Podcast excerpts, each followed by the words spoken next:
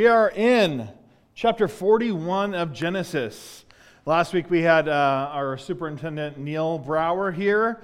I got to hear from him. But the week before that, we were in Genesis chapter 40, and we're in the middle of the story of Joseph, really all the, the tales and stories about Joseph that are in Genesis. Um, and he starts out, he's the son of uh, of Jacob. He's the favorite son of Jacob. Um, his brothers resent him for that and some other things, and so they uh, sell him into slavery. Um, he goes in as a slave in the house of Potiphar and becomes Potiphar's favorite uh, slave. So he goes from favorite son to favorite slave, not quite the same, um, but uh, still he's at the top of, of wherever he's at. And, uh, and, and, then he goes uh, to uh, prison because Potiphar's wife wants to sleep with him and he won't do that. Uh, he won't violate that. And so she ha- uh, kind of creates a story that gets him put in prison. but then next thing we know, he's the favorite prisoner. So we go from like favorite son to slave to favorite slave to prisoner to favorite prisoner. It's not a good trajectory overall.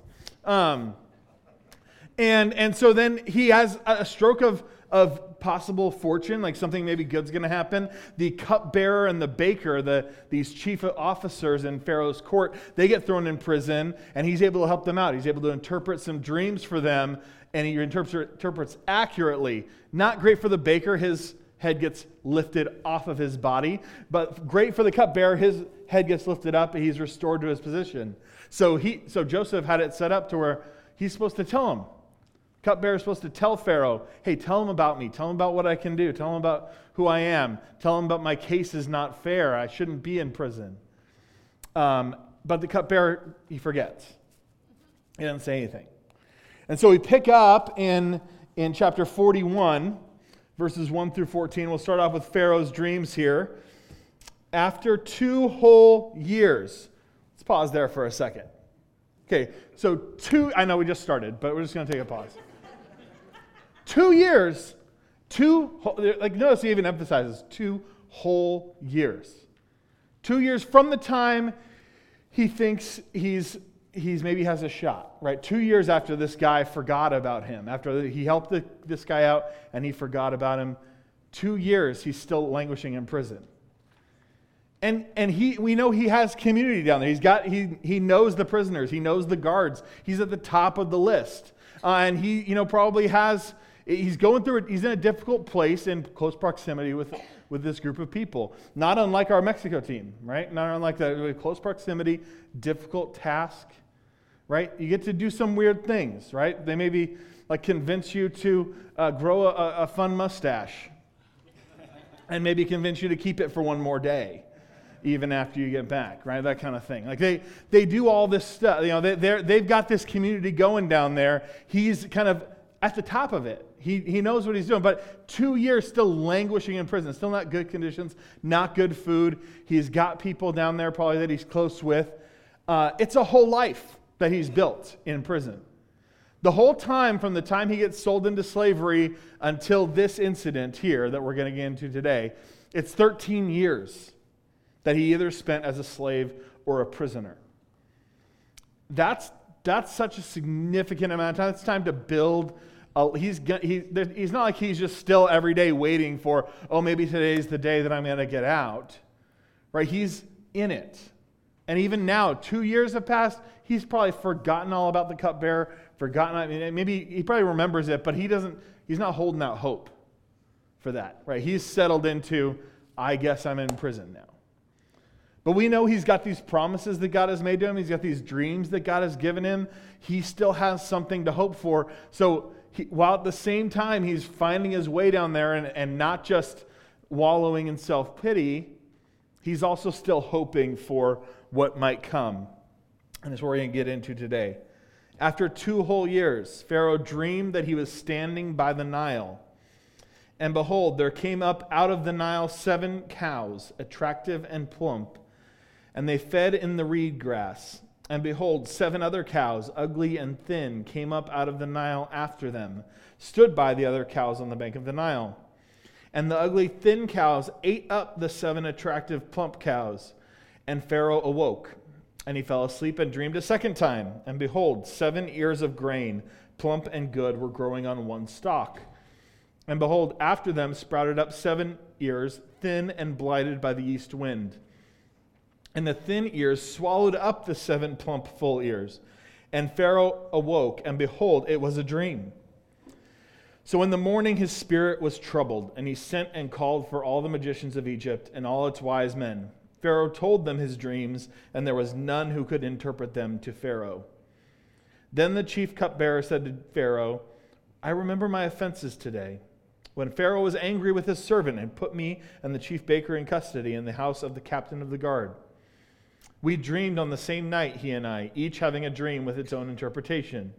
A young Hebrew was there with us, a servant of the captain of the guard. When we told him, he interpreted our dreams to us, giving us an interpretation to each man according to his dream.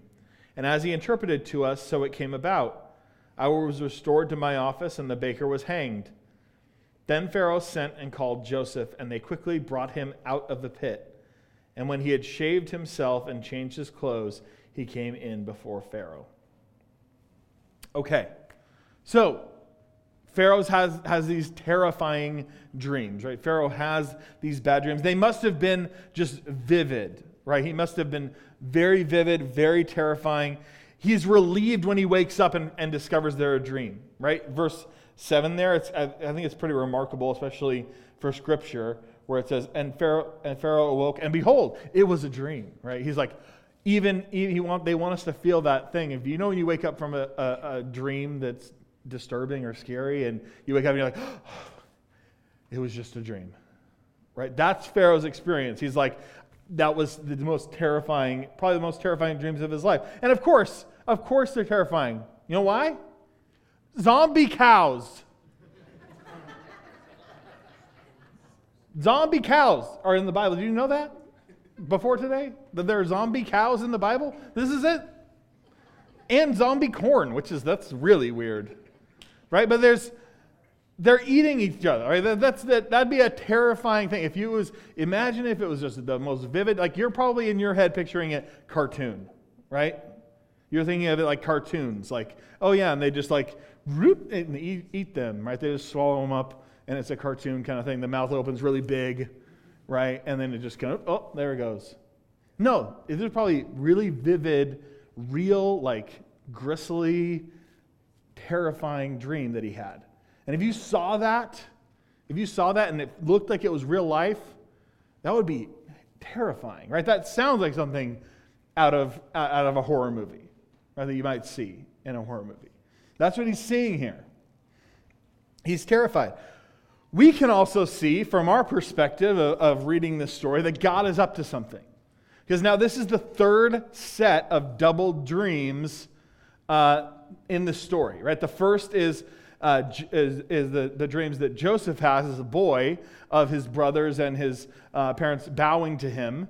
Um, the second was the cupbearer and the baker. They had dreams that kind of matched up. And now Pharaoh's having these dreams that match up. And that was a big deal in, in Egyptian culture that when, when there were two dreams that kind of went together, there was almost assurance of fulfillment for them. And so God's up to something here. And he causes the cupbearer to remember. The cupbearer finally remembered Joseph.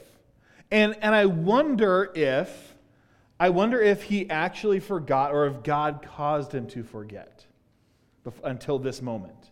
Right? If God was waiting, had him hold back and, and, and, and not remember Joseph, not bring him up until this very moment that he re- revealed it to him, like, hey, remember this now, and he caused him to remember it.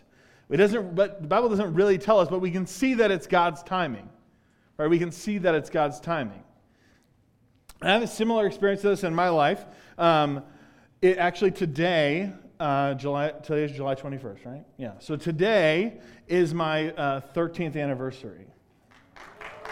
Yes. Yes. Um, and, and so, in case you thought I forgot, is Robin in here? Oh, maybe she's not. Um, in case you thought I forgot, if you ever, you know, want, worried about whether you'll forget, just write it into your manuscript for the day, and you're good to go. Um, right. So, but when Robin and I met, we met uh, in college. We met when we were both college students. Um, but but that time we met, uh, we had had a lot of opportunities where we should have met before then. Um, because we both started going to this church when we were little kids. She even a little before me, um, but me, I started when I was 10 years old, and we were both here um, all that time. Um, we both went to the same high school. We were just one grade apart. Uh, we were on the same track team at high school. And you think, well, track teams are really big. We did the same event. we both did. We both did like shot put and discus, and so there was uh, all of maybe ten of us. And somehow I never, I didn't know her name when we met. Right? We were we were there so many times. We knew by the time we, when we finally got together, we knew so many people in common.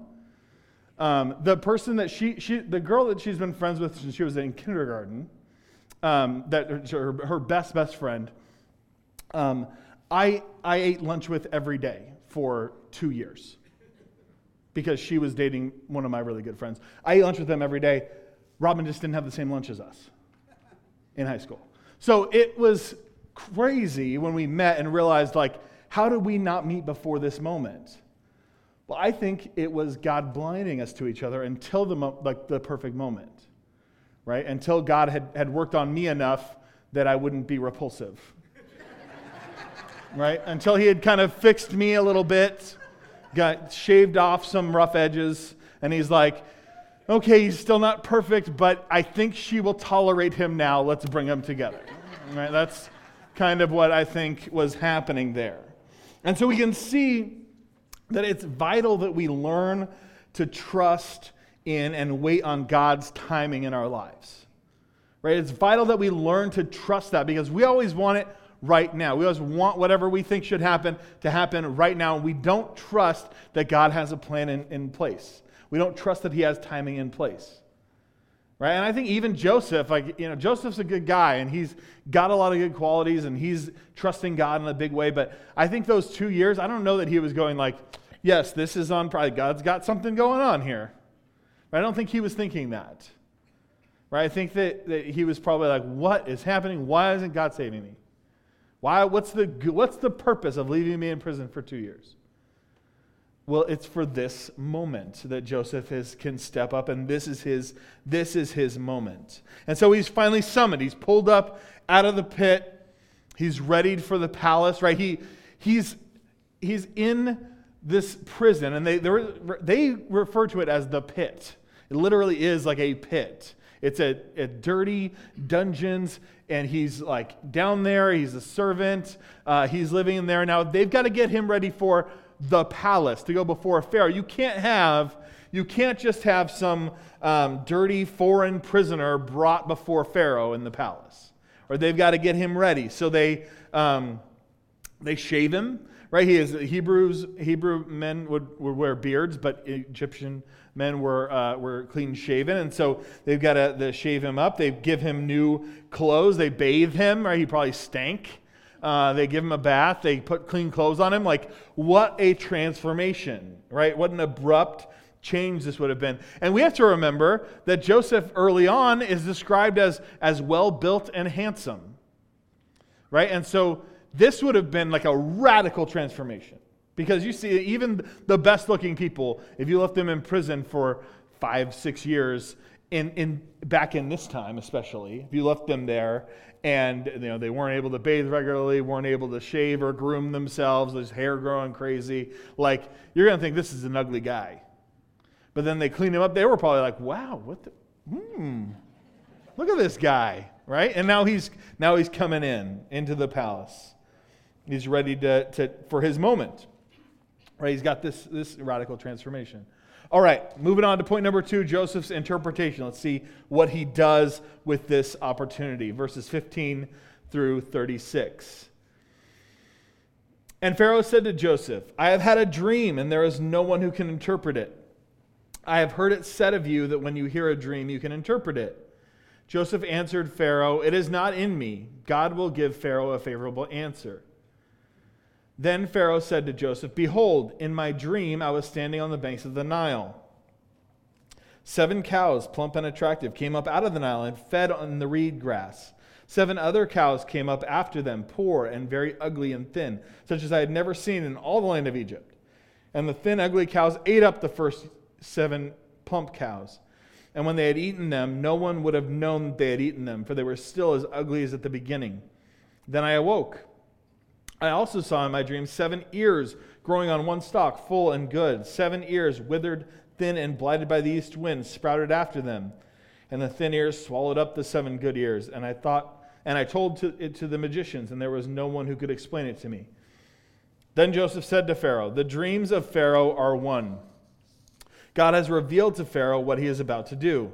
The seven good cows are seven years, and the seven good ears are seven years. The dreams are one. The seven lean and ugly cows came up after them are seven years, and the seven empty, blighted ears of the east wind are also seven years of famine. It is uh, as I told Pharaoh, God has shown to Pharaoh what he is about to do. There will come seven years of great plenty through all the land of Egypt. But after them there will arise seven years of famine, and all the plenty will be forgotten in the land of Egypt. The famine will consume the land, and the plenty will be unknown in the land by reason of the famine that will follow, for it will be very severe. And the doubling of Pharaoh's dream means that the thing is fixed by God, and God will shortly bring it about. Now, therefore, let Pharaoh select a discerning and wise man and set him over the land of Egypt. Let Pharaoh proceed to appoint the overseers over the land and take one fifth of the produce of the land of Egypt during the seven plentiful years. And let them gather all the food of these good years that are coming and store up grain under the authority of Pharaoh for good in the cities and let them keep it. That food shall be a reserve for the land against the seven years of famine that are to occur in the land of Egypt, so that the land may not perish through famine. Okay, notice one big thing in the beginning, like right off the bat, something overarching this whole thing that I want you to notice that Joseph gives God the credit. From the very beginning, before he, before he says anything, he gives God the credit. He says, No, it's God is the one who will do this, right? He says immediately, It's not me, but God will give Pharaoh a favorable answer. Right? He immediately does that. And then later on, he says, It's like I said, God is showing you what he's about to do. Right? He's, he's quoting this foreign God to Pharaoh. This, this is a risky thing to do. It's a very risky thing for him to do because uh, remember, Pharaoh himself was believed to be divine. In Egyptian culture, Pharaoh was supposed to be a god. And so you have this foreigner coming, coming in front of him and saying, um, No, my God, my foreign God that you don't know, he will give you an answer. He's the one who speaks through me. He's the one who's showing you what is about to happen. You divine being who doesn't understand your dreams. Right? That's essentially what he's saying. He's saying, You don't even understand these things. You're not a God, the real God, the God I serve. He's the one who will give you an answer. Right? He's putting this out there. Um, right? we would think he would he, the natural thing for any person in coming into the situation would be to be intimidated right the court of any king or pharaoh in this case like it would be a, a scary place a very intimidating place he's got a throne he's got guards who are armed right he's got all these things like the idea that joseph would come and be like oh no no my my foreign god he's the one who's going to tell you not me right he's being bold he's being specific he's saying this is what it is going to be. He's, but he, and remember, he's being rescued from prison, um, right? Experiencing all this pomp and circumstance of the Egyptian court. The natural thing that would be to moderate your beliefs, right? To be at least be like, well, I believe, right? That's at least what we would do. The, the boldest we might be, the boldest I can imagine being is, is well, my belief is that the, the God I believe in, he'll give you an answer. That might be what I would say right? That might be how I would phrase it. But Joseph, he's just like, no, the God, the God will give you an answer.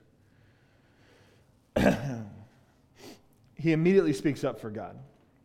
And this is uh, really kind of a foreshadowing of, of what Jesus will command um, his people or give his prophecy in the Gospel of Luke, uh, chapter 21, verses 10 through 15.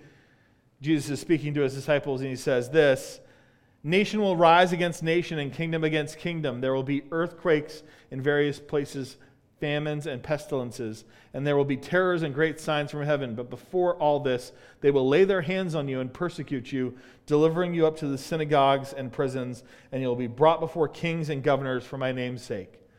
This will be your opportunity to bear witness.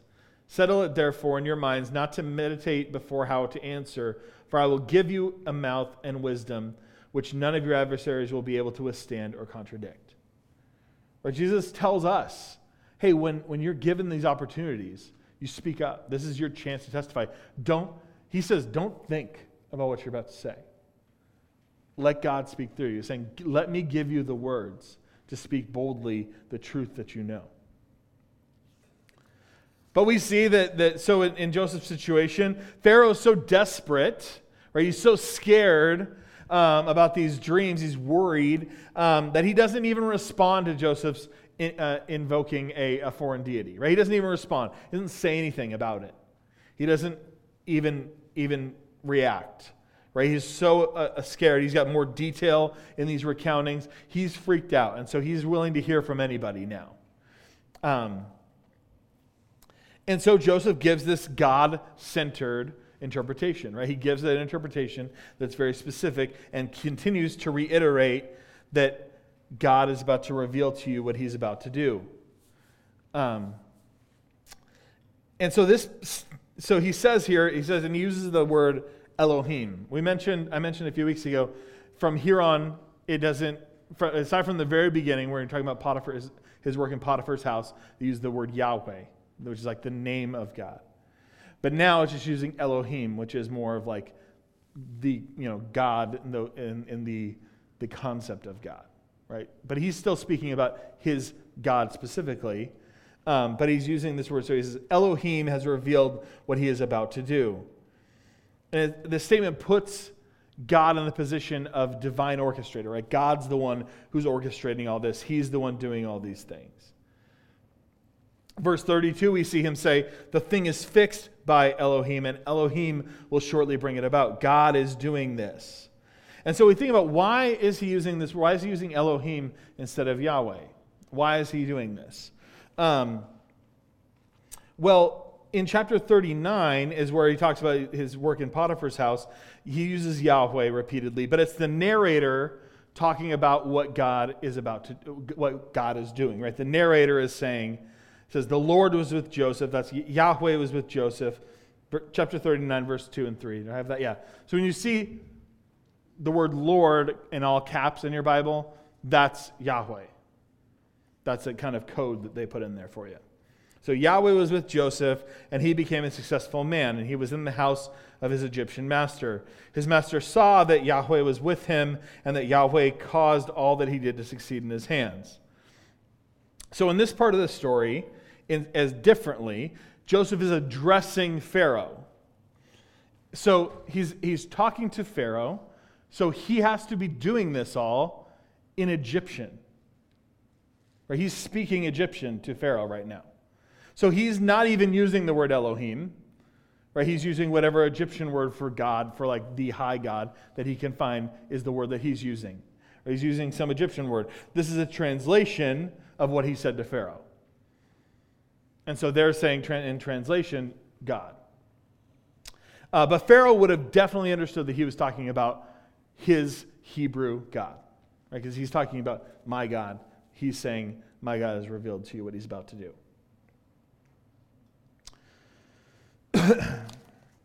it's also interesting to note that the Pharaoh himself is not even mentioned in the interpretation. He can't do anything to cause or stop the famine from coming. God is the one who's in control. He's saying, this is going to happen. God has set these things. You're going to have seven years of plenty, and then you're going to have seven years of famine. God has put these things in motion. And again, Pharaoh can't do anything about it. Pharaoh's not the one in control. He can only respond to what God is doing. Again, highlighting how God is, is powerful and Pharaoh is not. It reaffirms God's position as the only one who is omnipotent, omniscient, and omnipresent. Right? Pharaoh is none of those things. In Isaiah 45, verses 5 through 7, it reiterates this point. Says, I am the Lord, and there is no other. Besides me, there is no God. I equip you, though you do not know me, that God may know from the rising of the sun and from the west that there is none besides me. I am the Lord, and there is no other. I form light and create darkness. I make well being and create calamity. I am the Lord who does all these things. So we see here that leading a God centered life as Joseph does here, means bringing him into every moment. Right? How, do we, how do we bring him in to every moment of your life? And so Joseph gives some advice to Pharaoh. He's going to give some advice. Okay, so here's what's going to happen. God has said it. Here's what's going to happen. He's going to give some advice. He suggests saving 20% of the crops, right? Saying 20% of the crop, crops strategically stored in the cities for easy distribution. Um, he doesn't just, so God, we see that God doesn't just reveal the problem to Joseph, he also reveals the solution. And Joseph is given this miraculous revelation of a problem and a solution, but they still have to live through the famine and execute this human based solution, right? God, he doesn't say, and God's going to miraculously provide for this. He gives him this very practical solution for here's how you would save for this calamity.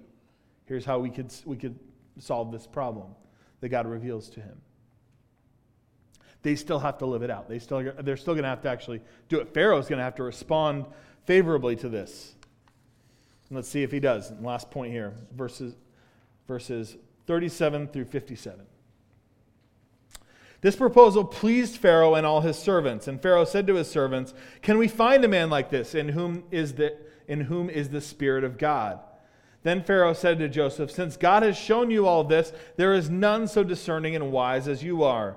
You shall be over my house, and all my people shall order themselves as you command. Only as regards the throne will I be greater than you. And Pharaoh said to Joseph, See, I have set you over all the land of Egypt. Then Pharaoh took his signet ring from his hand and put it on Joseph's hand, and clothed him in garments of fine linen, and put gold chain around his neck, and made him ride in his second chariot. And they called out before him, Bow the knee. Thus he set him over all the land of Egypt. Moreover, Pharaoh said to Joseph, I am Pharaoh, and without your consent, no one shall lift up a hand or foot in all the land of Egypt. And Pharaoh called Joseph's name Zaphenath Paneah and he gave him in marriage to Asenath, the daughter of Potiphera, the priest of On.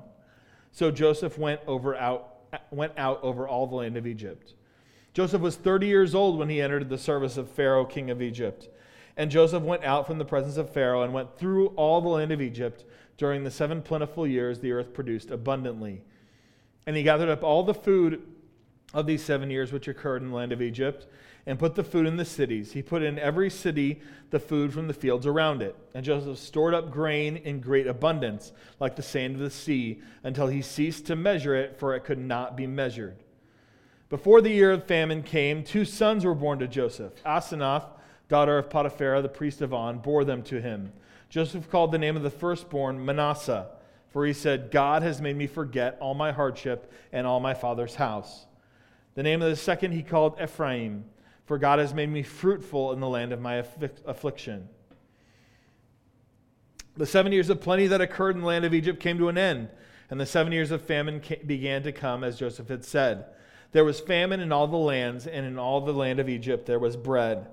When all the land of Egypt was famished, the people cried to Pharaoh for bread. Pharaoh said to the Egyptians, Go to Joseph, for he, and what he says to you, do. So when the famine had spread over all the land, Joseph opened all the storehouses and sold to the Egyptians, for the famine was severe in the land of Egypt. Moreover, all the earth came to Egypt to Joseph to buy grain, because the famine was severe over all the earth. all right, so first off, we see Joseph promoted. Uh, uh, Pharaoh responds well to the plan. He, wa- he likes it. Um, and, and we almost get a, a, a, sense of like, was he setting himself up for this? Was he like, hey, you could put somebody, uh, uh, somebody in charge? I don't know who you might put in charge. Like maybe somebody's Hebrew background might be good. Uh, I don't know. Uh, you know, Is that what he's doing? Is he setting himself up for, to be put in charge of this plan? How crazy would that be? How unlikely would that be that he was doing that? He had just come from prison. He was in prison that morning. He woke up in prison. The thought that he would end up being put in charge of this plan is crazy. And so he, he's, just, he's just trying to say, here's, the, here's what God gave me. Here's the plan that I can give you. And so he's just putting it out there. Uh, he in no way would think that he was uh, going to be elevated to that position. But and then Pharaoh says, uh, the Spirit of God or the Spirit of the gods is probably more likely in, in, in terms of it, from translating from the Egyptian, because they believed in many. Uh, the Spirit of the gods is in Joseph, right? He, he doesn't become an instant convert. He doesn't go, okay, now I believe in your God, right? He's just saying, I see something incredible in this man. And he's, what he's seeing is, he actually is seeing the Spirit of God. But that's just, he doesn't know that. He doesn't understand quite what he's seeing. And so, like many before him, Pharaoh is happy to benefit from God's influence without worshiping him. Right? Pharaoh's not going to turn his life over to Yahweh. He's not going to start worshiping God. Uh, he is just willing to benefit from what he sees God doing in Joseph's life. And we see that all the time. You see that in a lot of people. A lot of people are willing to take benefit from God without actually worshiping him. You probably know people who, if you uh, offer to pray for them, even though they don't believe, they're, they're willing to have you pray for them. Because they're willing to get whatever they can get from it. We see this in, in Luke chapter 17 with the lepers. Uh, Jesus heals 10 lepers. It says, One of them, when he saw that he was healed, turned back, praising God with a loud voice, and he fell on his face at Jesus' feet, giving him thanks. Now he was a Samaritan. Jesus answered, We're not 10 cleansed. Where are the nine? Was no one found to return and give praise to God except this foreigner? And he said to him, Rise and go your, uh, your way, your faith has made you well. Right, that right there, that's the situation. We see that all the time, right? Nine of these, of these men, they get cleansed and they go, Great, I, that's all I wanted. And they, and they go. Right? They're not willing to respond to, understand who made them well. So Joseph goes from, from prison immediately to number two in all of Egypt. Right? The, the, uh, the amount of things that he says he's willing to do is incredible. He says, like, no one can lift a foot or a hand without your consent. That's incredible to go from prison to that in the same day. Right? That's how convinced Pharaoh is by this. Pharaoh gives him authority about over everyone except Pharaoh. And he's given a new name. He's got to have an Egyptian name if he's going to be in charge of all these things. And so he gets this name, uh, Zaphanath Paneah. And we don't know exactly what the translation would be. There's a couple possibilities uh, that, that, they kind of, uh, the biblical scholars argue over. Uh, one um, is, is, possibly the, the, man he knows, which seems possible based on what he just did. Uh, the second is uh, the God has said he will live. These are just possible translations. We don't really know exactly what it is, but he's given this Egyptian name. And at this point, he's very Egyptian. Right? He's very, very Egyptian at this point. He's living among Egyptians. He's got an Egyptian name. He wears Egyptian clothes. He speaks Egyptian. He's bowed to and obeyed by Egyptians. Egyptians, right? Egyptians bow to him. They listen to him. He has an Egyptian wife now. Um, but the key thing is that we can see that he never forgets his God, right? He never forgets who he really is and who his God is. In spite of all that, he would, you know, under all circumstances, you would think, okay, he's just going to immediately, he's fully in Egyptian culture now. Right? He's fully integrated. He should just go with the flow. He's number two, like he's benefiting from this. He's fully Egyptian. Why not just be Egyptian? But he never forgets his true citizenship. And this is crucial for us as well, that we don't, we don't forget our true citizenship. In Philippians chapter 3, verse 20 tells us, But our citizenship is in heaven, and from it we await a Savior, the Lord Jesus Christ. It's so easy to forget that that's where our only true allegiance is. Because we can get wrapped up in all kinds of things in our own culture, all kinds of identities, all kinds of allegiances that we uh, go along with, that we get confused by and not realize that's not our primary allegiance. Our true citizenship is in heaven. We have to remember that. That's just like, just as Joseph did. Even he's in the government. He is the government. Right? And yet he still remembers, no, my allegiance is in heaven. That's who I really belong to. God has made promises to me. So Joseph executes the plan that God had given, given him.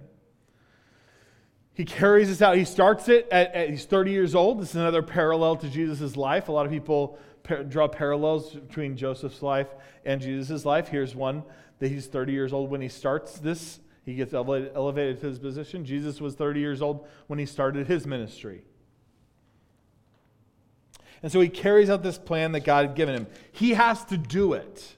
He has to actually do it. God gives him the plan, and he has to actually carry it out. He had to wake up every morning with a to do list.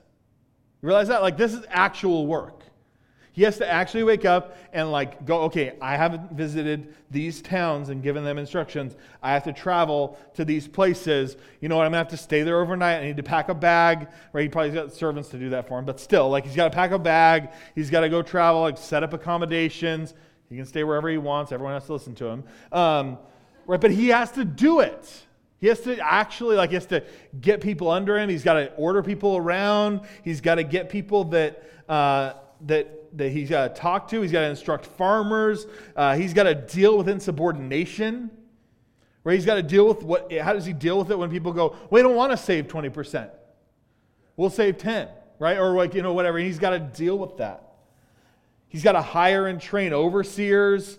Uh, he's got to, he, he, he tries for a while to track how much they've saved. Eventually, he's like, it's, oh, can't track it anymore. It's too much. That is hard work that he has to actually get up and do. And that's important for us too, that we see that and realize he's actually doing the work. Right? A lot of us look at the Bible, and, and I include myself in this, I look at the Bible and go like, oh yeah, I see God just doing fixing people's problems. Just left and boom, he fixed this one. Boom, fix that one. And like, let's get on that train. And like, okay, God, I've got this problem. Like, just just fix it. Right? That's often how we want it to work. But in this case, God goes like, no, I have a, um, a seven-year plan that you're going to have to get up and do every day. You're going to have to coordinate it. Like, all God told him was like, save 20%. That's it. Save 20% of all that you grow for seven years, and then you'll be able to get through the next seven years. But you have to do that the whole time. And, and who would believe him at this point? Who would believe him that the, actual, the famine would actually come? He has to just keep going, keep doing it every day. He has two sons during this time.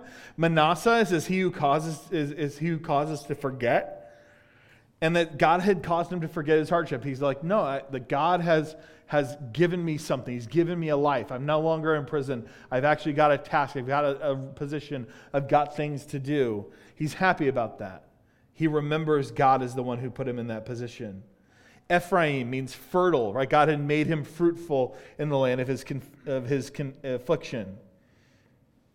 And so we see that these names give evidence that he had not ceased to worship the God of his fathers if not only because of what they mean, uh, because they were Hebrew names. He gives them Hebrew names. That would have probably been controversial at the time, right? He's, he's again, in Egyptian government, high up in the Egyptian government. A lot of people probably were not happy about the fact that he's still giving his kids Hebrew names. And so finally, we see the famine begins. His interpretation is confirmed right, when the first year of famine starts. And I wonder, like, do you think he worried about whether or not it would happen as the just it continued to go seven years? Like that last year, he's probably like, you know, oh, it's still full strength. Like we're still abundant. Like, is that next that next year, you know, that, that first rainfall, he was probably like, okay, no more. No, like this has to pay off. Right? He's gotta have, he's gotta have, it's gotta actually work. You wonder if, if Pharaoh questioned it at some point. It kind of re- reminds me of Noah building the ark, right? Noah building the ark, it hasn't rained. He's waiting for it to actually happen. Is it going to actually come to pass? And so as the world begins to see, begins to come, the, when the, it actually hits, the famine actually hits, and now it says the world is coming to him. There's all these foreigners coming, speaking different languages, coming to him and, and, and asking for grain. You wonder if he, if he thought about his father and his brothers. Or did he think, are they going to come? Did he think about that? We're going to get into that in the next couple weeks. But we see here, overarching, we see God's timing and positioning people in the right places at the right times. God working this out in terms of the actual timelines of things, causing the cupbearer to remember that he's in it, right? He's in it, even though he's not really doing anything miraculous, not doing any big miracles, not saving the day in a major way. He's orchestrating these things from above. He's, he's working the timing out just perfectly.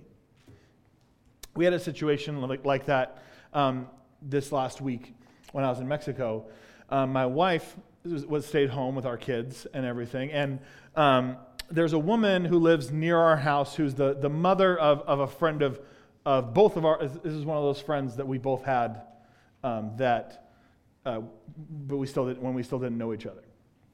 Uh, this friend of ours, uh, she had come out a, a, few weeks ago, and uh, when we had caught up with her, and she had talked to us about the fact that her mom, who still lives here, she doesn't our friend doesn't live here anymore, but her mom lives here and um, is starting to come down with dementia.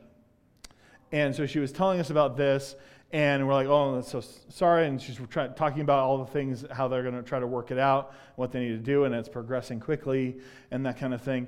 And so she had told us about this. We've been praying for them and, and all that, but she had, had gone back uh, this week uh, Robin is, is driving down uh, the road and sees this woman just walking down the street. Um, sees sees this, uh, her mother walking down the street, and uh, the, this friend of ours' mother walking down the street, and pulls over and realizes, you know, she's totally confused. She thinks she's going to walk to Roseville from Cameron Park. And so she gets her in the car and drives her back, and, and she calls, she, she doesn't have our friend's number. She calls me in Mexico and our phones will work down there now, like work just fine. Um, and so I actually get the call. At first, it this is not part of the story. It drops, and I am panicking. I don't know what it's about. All she had said was hello, and then the call dropped out, and I'm like, she's calling me here. Something is terribly wrong, right? And I'm like, we're thinking about the worst, obviously. Like that's a side note. Um, she calls me back. She says, "Hey, I don't have." Uh, our friend's number. Like, will you call her and, and let her know what's going on? Because uh, I, I, don't know what to do. So I, I, called her, had her call Robin, and, and they got it all worked out. They got her back home and safe and had somebody come over that could be with her and, and all that. So it, it worked out great. And so we were talking about this story as a family, and and somebody said, "Well, that's you know God's timing. That God God really orchestrated. You can see God's hand in that." Um, and then later on, the drive home, uh, my son Judah is asking, uh, asking Robin about that, asking her about this story. And so she's explaining it and explaining, like, oh, why did, some, why did they say, oh, you could see God's hand in it and all that kind of thing. And she's explaining what that meant. And then, okay, so he gets it. He understands what's happened. And then they're getting out of the car, and he says, I'm glad Jesus was there. Right? He's like, I'm glad, I'm glad Jesus was, Jesus was there right? That's it. He, and that's like, yeah, right? That's like one of those things where you're like, yeah, I'm glad he's there too. Right? I'm glad he's around. I'm glad he's involved in our lives. That's where we see God working in our lives. We can see those things. You can see that same situation and go like, oh, that was lucky. Right? That was a good coincidence. Right? Or we can see it as God actually working in our lives. We can bring him into it. Let's wrap up with how should we then live? Three quick things. I know we're on the later side here. Number one, learn to trust and wait on God's timing. And learn to trust and wait on God's timing, that, that He is working in your life. Believe it. Believe that He's working in your life. Number two, recognize God as sovereign over everything. Recognize that He is in control in, over everything. He can change all of these things, He orchestrates it all. And then lastly, remember that your true citizenship is, is in and highest allegiance is to the kingdom of God. That that has to be number one in, in your life. And if that's not, that may be something you need to work with in your heart and, and pray about and talk to God about. Let's pray. Heavenly Father, we thank you for this. Um, thank you for this morning, God. We thank you for this word. Thank you for this story of Joseph and, and the way we can see how you work in our lives, how you care about us and care about what we do and, and, and everything that, that occurs, God. That you're in the details, that you're not uh, remote and uninvolved, but you care and you're there and, and you're working things out in your timing, God, because you know what is best. I pray that we would believe that more and more every day. That we would bring you into conversations, that we would center our lives on you. I pray all these things in the name of your Son, Jesus. Amen.